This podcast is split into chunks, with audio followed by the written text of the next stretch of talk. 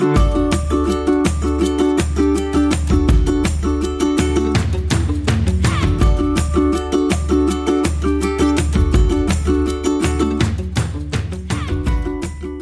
I'm Peter Kenyon, and welcome to the Unpeel.press podcast, where I explore the many layers that make up Northeast Victoria's incredible food culture.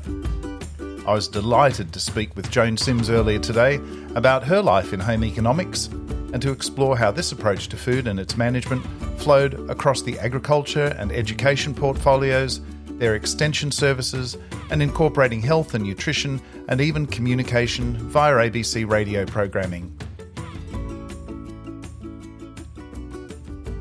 Joan Simms, OAM. Who are you? And let's talk about home economics. Peter, this takes me back many years to talk about home economics and your email that was the precursor to us gathering this morning intrigued me because I guess you took an academic approach and talked of home economics and you talked of home science. Mm. And that sent me thinking. So my secondary schooling was at Burwood Girls High School, but the school was initially Burwood Home Science High School. And then languages arrived to the school um, and it changed its name to Burwood Girls High School. So one of my subjects uh, for the leaving certificate, and we're talking New South Wales, Sydney, uh, was home science. Then I had a scholarship to Teachers College, Sydney Teachers College, and I studied home economics. So mm. here, one year it's home science, the next year it's home economics. So that again had me reflecting. Mm. And there is a lot of science in the kitchen. Of and course. many of our lessons were like being in a science laboratory. So, how do you know the pectin in the jam that you're cooking? Will there be enough pectin to set the jam?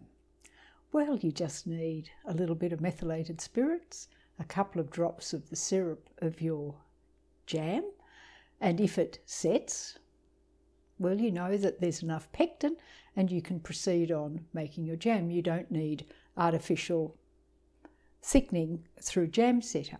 And you don't need to put methylated spirits in the jam. And absolutely not, absolutely not. And so there was a lot of science.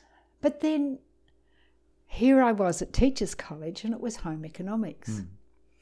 And I guess that then had me reflecting even further back. And so I went to one of the books of my grandmother, and uh, it is titled The Young Lady's Treasure Book. And it was the complete encyclopedia of occupations and amusements suitable for ladies. Mm. So, this, I guess, was um, the start of education in the home that, that was around activities, um, certainly a lot of the embroideries, a lot of the, the needlework. But then I went to my mother's book, and she, of course, had Mrs. Beeton's household management. Oh, yes. And this was given to my mother on the occasion of her marriage by her boss, Mr. Powell, and uh, this really is about the management of the household, mm. which takes in the economics, takes in um, the, the, the, the, the, the budgeting, the, mm. the, the efficiencies, the, um, the ways in which one can be professional within the home. Um, and making do with what you've got. Absolutely, mm. taking from the garden, taking, f- sharing with friends, the mm. trading of surplus produce, the preserving of surplus produce. And so, when we talk about preserving surplus produce, and of course, here we are at the height of the marmalade season, and beautiful Seville oranges. And then your email talked about Department of Agriculture mm. and extension officers. Mm. And that leads to another story. So, um, yes, the Department of Agriculture in New South Wales had a book on jam making. Department of Agriculture had preserving fruit and vegetables. But over in England, here were the National Federation of Women's Institutes, and I know in America exactly the same. So we saw our Department of Agriculture's, be it in Britain, be it America, be it in Australia, with extension programs which really were in the farming area for the male mm. farmers, and, and that was the agronomists and the livestock officers.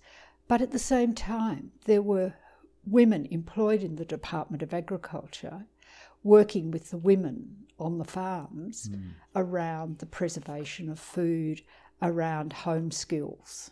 And food was regarded by the Department of Agriculture as starting on the farm, but they had some responsibility for it all the way through to the plate. Certainly, and and about the preservation of it for the following seasons and, and the changing seasons. So that then led me on another path of thought, and that took me to the junior farmers and rural youth organisations mm. in Victoria and in New South Wales, and in America, um, they were known as the 4 H clubs.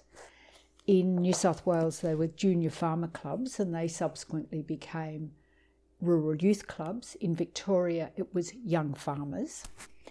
And the history uh, of junior farmers, which is the one that I know so well from New South Wales, for me is very interesting because it was post the First World War, uh, 1928, and it's documented in the book by Malcolm Longstaff, A Fruitful Season.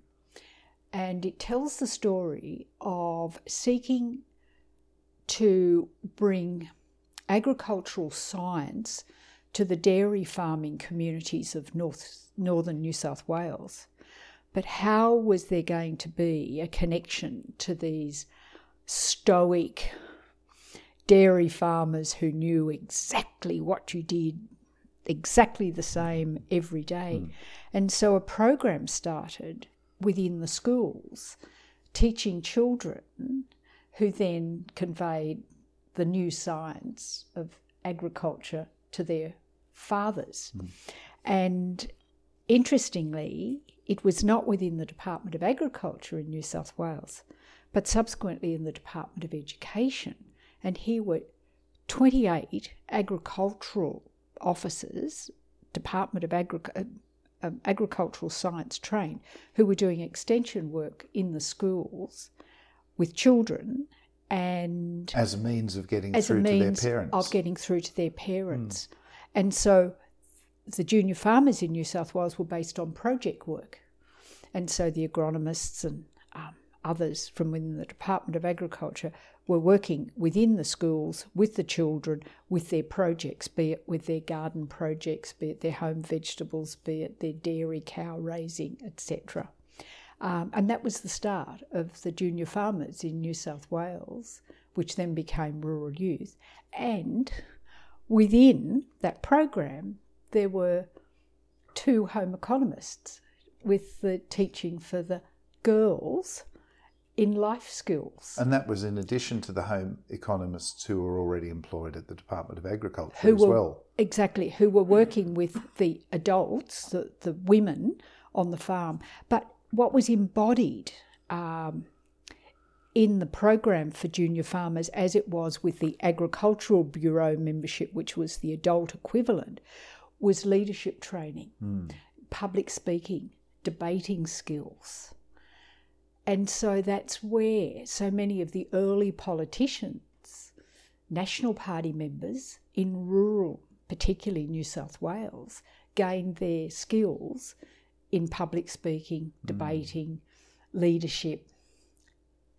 And so you sent me on this memory trip, Peter. And that and that has largely I'm I'm thinking uh, it's obviously there's a great deal of value in that which is largely gone, I think. And I wonder why it's gone. And do we look at that as an aberration or is it something that we can try to emulate now in some form or another?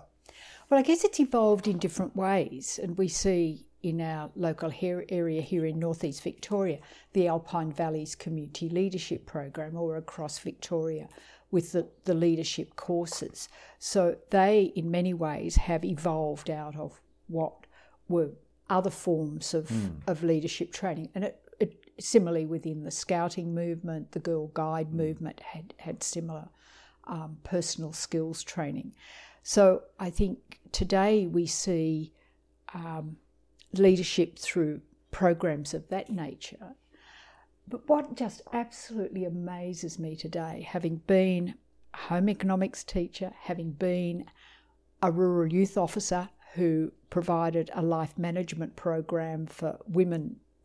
And I had some men in the life management course in New South Wales, and that was when it was Department of Agriculture. That what I see today are amazing young men and women who provide the most uh, amazing cakes and produce and cooking within their homes. And, and you see it at birthdays, you see it with cakes, and I think, where on earth have they taught that? Mm. You know, where have they learnt it? And so YouTube, there's MasterChef. Absolutely, mm. and and it's a lot of shared learning between them. So I think the formality of home economics classes um, have evolved through internet, through shared learning, through um, other means, and and the work of, of people like Stephanie Alexander with the um, her foundation of kitchen, gardens, and, kitchen gardens and sc- kitchen gardens, um, and and books for children, and, and children are very much part of growing the vegetables, eat, then cooking the broad beans, a, little olive oil onto the broad beans, salt and pepper, etc. So uh, it, it's, I guess, that evolving story which comes off um, the history of of my grandmother, my mother, and, and, and, and my, my, education. Yes, all, all our parents, our, our grandparents. But I, I, suppose I'm I'm interested in exploring that sense of the word economics as well, in that home economics, as I wrote to you in the email, came from a Greek word, mm. oikonomia, which meant management of the household and, and particularly around food and meals and making what you've got count and mm-hmm. getting by with what's in season and turning out something really beautiful that the family could share. And that the word economics now is very much seen as finance and wealth and money.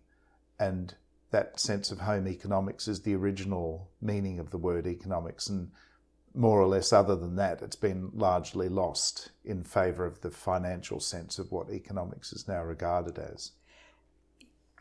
Yes, although um, what I find from certainly my home economics training, budgeting was very much a, a strong suit of of the course, um, and that was the home budgeting, be it mm. the the asset of the home, be it the management of that of that asset, uh, be it the day to day budgeting, be it the yearly budgeting, um, ensuring um, that there was a maintenance program for the home, mm. that there was um, um, insurance policies to protect that asset, um, whether it was on the economy of food, that the, the daily spend on food and um, the savings that, mm. that one could make. And, uh, and is there a formal training for that nowadays, or is that largely lost and people struggle along without having? It, it seems to me that we all need that more than ever, but that I don't, I don't, I'm not sure if it's taught anymore. Uh, and I don't know either, Peter, whether it's picked up in other subjects, but I don't get maybe the impression that it, it's related to home, but one can can draw that across to to home and and, and life. I know it's very much part of my world, mm. um, and the one thing that I find maths is not a strong suit, but I can budget, mm. and I can budget in a number of ways. Um, and, and sometimes I play games with myself in terms of oh, I'll use that instead of that. I'll substitute this. Well, this will save that. But then I think there's also what's important is the nutritional factor. If we come back to food, Mm. what's the, the, the nutritional factor? Because then that's the health of the family, the health of the individual. We are what we eat, and the health of society and the health of that. Mm. society, and um, our, our healthy living ways. Mm. But that's just not food. It's it's exercise. It's fresh air. And home economics has that very holistic way of of looking at things. So it's about the the home is not just meals. And Although it's not that's just the central part of what is provided in the home, but it's also shelter and it's also And it's not just the interior, it's the exterior, it's the garden, it's the vegetable garden, it's the orchard, or it's um, the foraging if one is wandering Hmm. uh, and, and finds an edible weed. or um, So it, it, you're right, it's that more holistic of um, our lives within a safe, secure, warm home. So food obviously doesn't just exist outside the home, it exists within the home and within a structure that supports it. And, and obviously through the Department of Agriculture, in that home economic sense that was provided then, is also all the way back to the farm and how the food is produced. And Yes. so it's, it's a very holistic thing. Food nowadays seems to have been boxed into health and nutrition and vitamin content and saturated fat grams and Yes. and and yet food has I don't know I, I feel that we've lost something in looking at it in that very uh, very strict medical almost medicalized and, and we see that with the ingredients labeling Mm. um, and and how many day-to-day consumers understand the ingredients labeling the the list of ingredients is by the quantities Mm. diminishing you know the the greater the quantity of sugar that's first and then it diminishes down uh, and that takes up a lot of space on labels then along with the Mm. it's a very the- mathematical way of looking at very food. much so But then, in the same way, I, I'm not sure if it's a long bow, but I also look at the news at the end of the news at night time when it goes to the economic report, and I wonder how many people really understand these graphs. yes You know, the breathless, oh, the market's gone up or the market's gone down with a disappointed tone, but that it's almost that's the nuance that we're picking up to go, oh well, that's good or mm. oh that's bad. Mm. But really, we're I wonder if it's like the emperor has no clothes. we're all we're all sitting there with big question marks and thought bubbles above our heads, and we don't really know what it means. But we're all taught to regard it as very important. So to the nutrition labels on food. Mm. Whereas if we had a, some kind of a fundamental um, philosophy about food and how we approached it, like perhaps the Italians or the French or the you know traditional food culture populations look at their food, then we don't need those nutrition labels because we understand that that goes with that and that that's good to eat and that's a treat that you don't eat a lot of all the time. But you, it's, food ba- is not good or bad. It's just an approach to food that we don't seem to have. and and you look at the balance and as you say this goes with that and there's a treat here but we offset that there I- i'm wondering with the pandemic with covid-19 what this has meant to households where incomes may well be reduced um, budgets very much tighter. Have we all been into our pantries? What have we got there that we haven't used? Um, what As recipe- everybody's pantry is full of stuff that goes to the back that might have been bought for a recipe at one point that never got used again. or a given item that's pushed behind. So, have there been um, more creativity in using um, items that are within the household that then means a purchase isn't made, which then helps a budget? Is there more thinking around um, the budget and and and what do what is our spend? Um, and and I guess there's been time to spend on making some repairs to clothing. Uh, the Household maintenance. Well, Bunnings has been very a great run off their beneficiary feet, yes, with everyone at home. and and we see that at the hardware stores and, and Bunnings. Um, we we see. I, I've certainly picked up a sense of, oh, I tried this. Have you done that? Oh, I was on Google because I was, oh, I found this jar. And I wasn't sure what I was going to do with it. Mm. So I think there's been time for creativity. Mm. Uh, there's been time for learning around matters finance and household budgeting, and and I think too that that depression time of of the 30s, the abstemious times of now, is that throwing up importance around nutrition. That if things are tighter, should we emphasise the value of of this product versus that product? Mm. Um, I, I don't know. I, I hope that there's been that time to think and reflect and maybe make some changes that has a more efficient, creative, interesting, self awareness ha- household, mm. and, yeah. a, and a self awareness about what people are, are, capable of doing themselves. Yeah, and, and and as I say, that brings in some creativity and and there can be art with food, whether it's how it's presented, how product can be arranged, you know, the mm. bowl of fruit, etc. Mm. I, I, don't know. Um, and I guess it's different household to household based on um, the needs and the composition of the household. But I mean, for many families, it's been homeschooling, it's been working from home. So, where there'd be dispersal out of the home in the morning, the family has been at home. So, it's about spaces within homes. Mm and relationships with tighter spaces. Uh, what does that mean? Internet connections. Um, food, there's been eating lunches at home, not packing lunches. Mm. Um, I wonder if instead of the economics report at the end of the news each night, they had a recipe.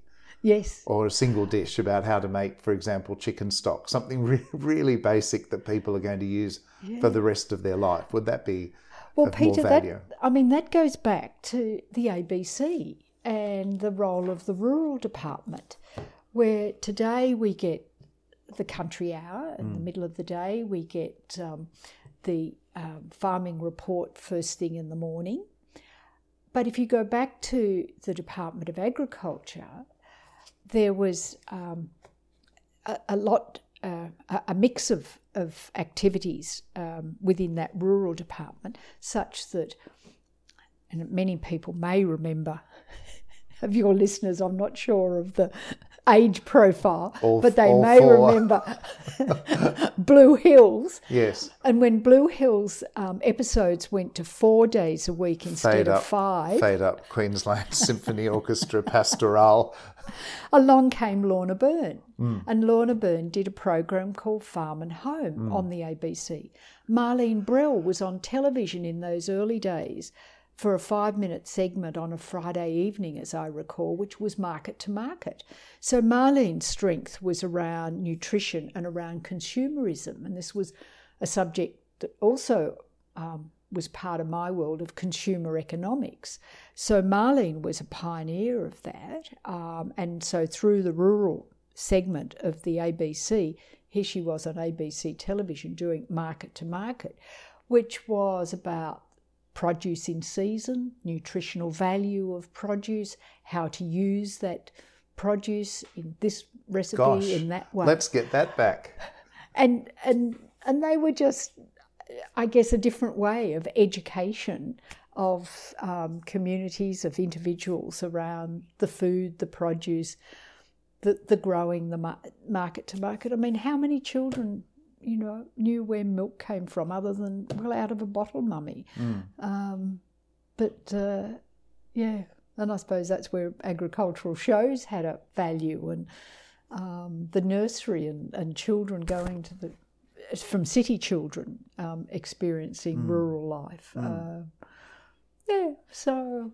So, Jane, what to to bring it back, I suppose, to food. What does a, a good food system look like?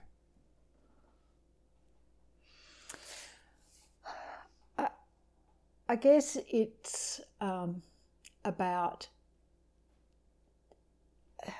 without in priority order. Um, it's about having variety um, of food. It's about, for me, knowing where that food has been grown, its its provenance.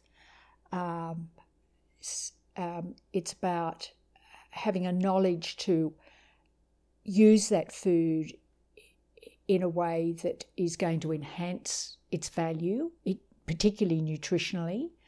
Um, it's about understanding that food and its its value to, to health. And it's also about enjoyment and hospitality and um, the, the, the, the family around the table, mm. turning the television off and having some conversations.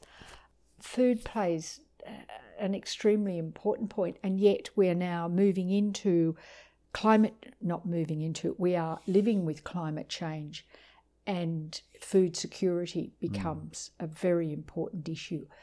Uh, and that the foods that we've known, and particularly the fresh foods or the unprocessed foods, I think we there was that era with women returning to the workforce. Sorry, not return.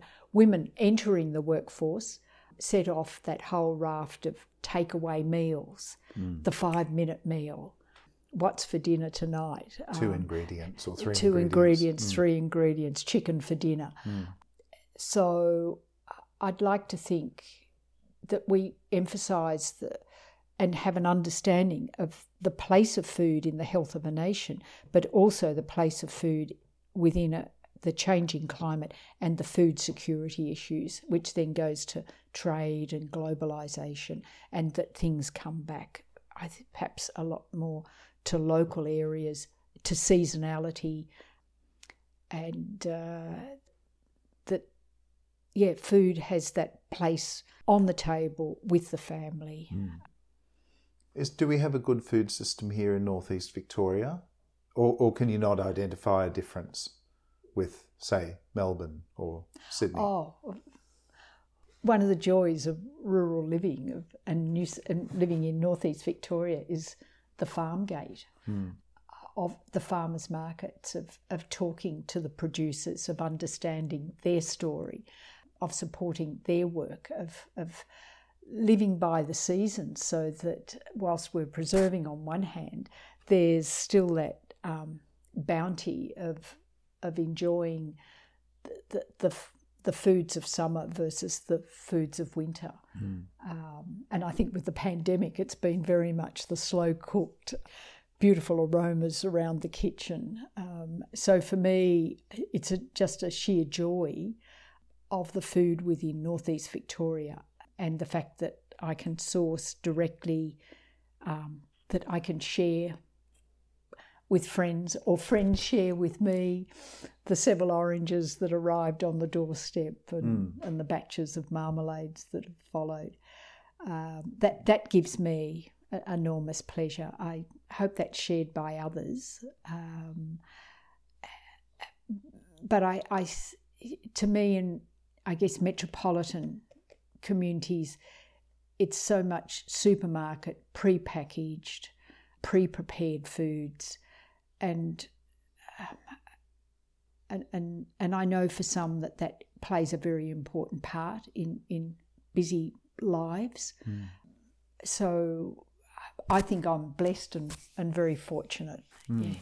And we live in a wonderful part of the world, and it's that part of the world that I want this podcast and our efforts to focus on because I can't, I've realised I can't change the food world. But what we can potentially do is improve the food culture here in northeast Victoria. And how, how what would that look like and how would we do that? You know, what are the things that we need to to do, in your opinion, to make a stronger food culture in our in our region? Peter, I I guess it's it it's about the connections that we can make from producer to producer and producer to consumer um, and the stories that um, sit behind that. So that, that that we've got that coordinated means of purchase and that producers have more certainty with the markets to consumers. Certainly I've seen with the the pandemic that Wangaratta community, their Wangaratta markets have mm. gone totally online so that it's a, a click and pick up um, arrangement. And and they've gone from monthly market, physical market, to, to weekly, weekly market. And as a result, I believe they're doing incredibly well, and it's been of great benefit to the growers. And and I and I suppose for um, many who have taken part in in purchasing weekly, it comes off knowing, having been to the markets and met the producers. Mm. Beforehand, that when you see a photograph of the product, or it's from this particular producer, you know the face that mm. sits behind that that product. So I suppose that's what I was alluding to in coordination and connection and education that, that goes with that. That's a benefit to producer as well as to consumer. Mm. Well, thank you, Joan. I, I, I think we could probably talk for hours and hours. I'm sure we could talk for hours. We have done before, uh, but let's do it again. And is there anything else that we haven't covered that I can that you'd like to say?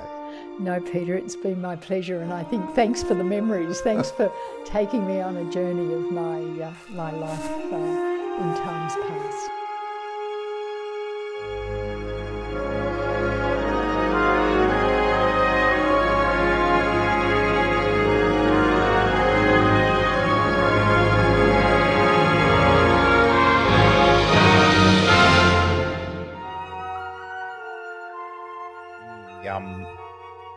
Magnificent, so lush and romantic. And I swear I did not ask Joan to mention Blue Hills today, but I'm really glad she did. Very happy memories for me of Mum sitting in our little Morris Minor with the flip up side indicators after the piano lesson, and she listening devotedly to Blue Hills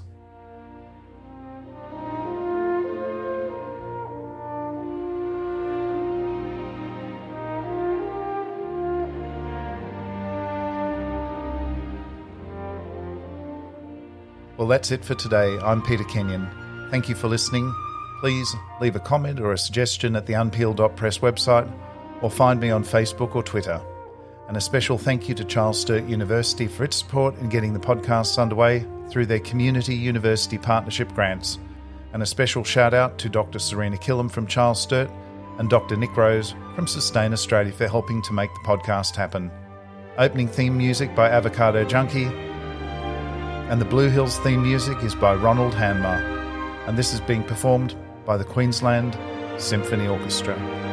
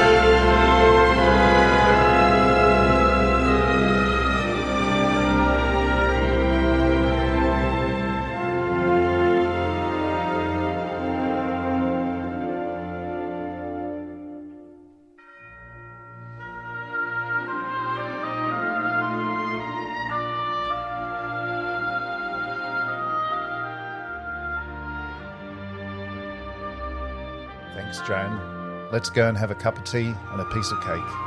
I look forward to that.